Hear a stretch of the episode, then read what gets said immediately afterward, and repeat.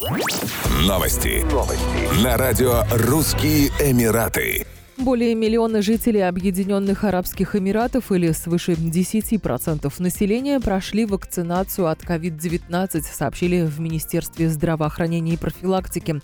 Одновременно с этим Дубайское управление здравоохранения анонсировало открытие нового центра вакцинации препаратом Pfizer-BioNTech в клинике Аль-Сафа. Таким образом, общее число клиник и больниц, где можно сделать прививку в Дубае, возросло до 7.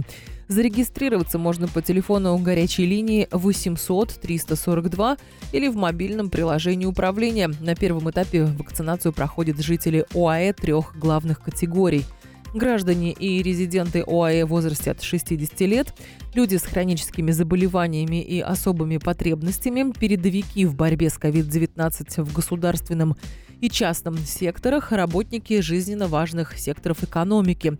Впоследствии она будет доступна всем резидентам ОАЭ.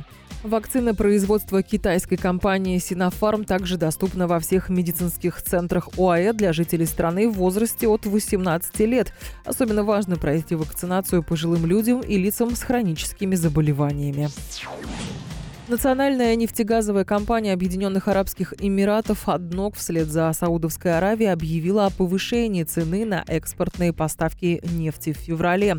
Компания установила наценку на нефть сорта Мурбан в 75 центов, что на 25 центов больше, чем в январе.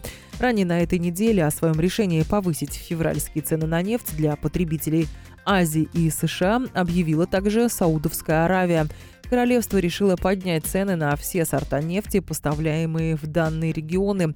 На встрече 5 января страны ОПЕК+, плюс договорились, что Россия и Казахстан в феврале и марте смогут нарастить добычу нефти на 75 тысяч баррелей в месяц. При этом добыча всех остальных членов ОПЕК плюс остается неизменной.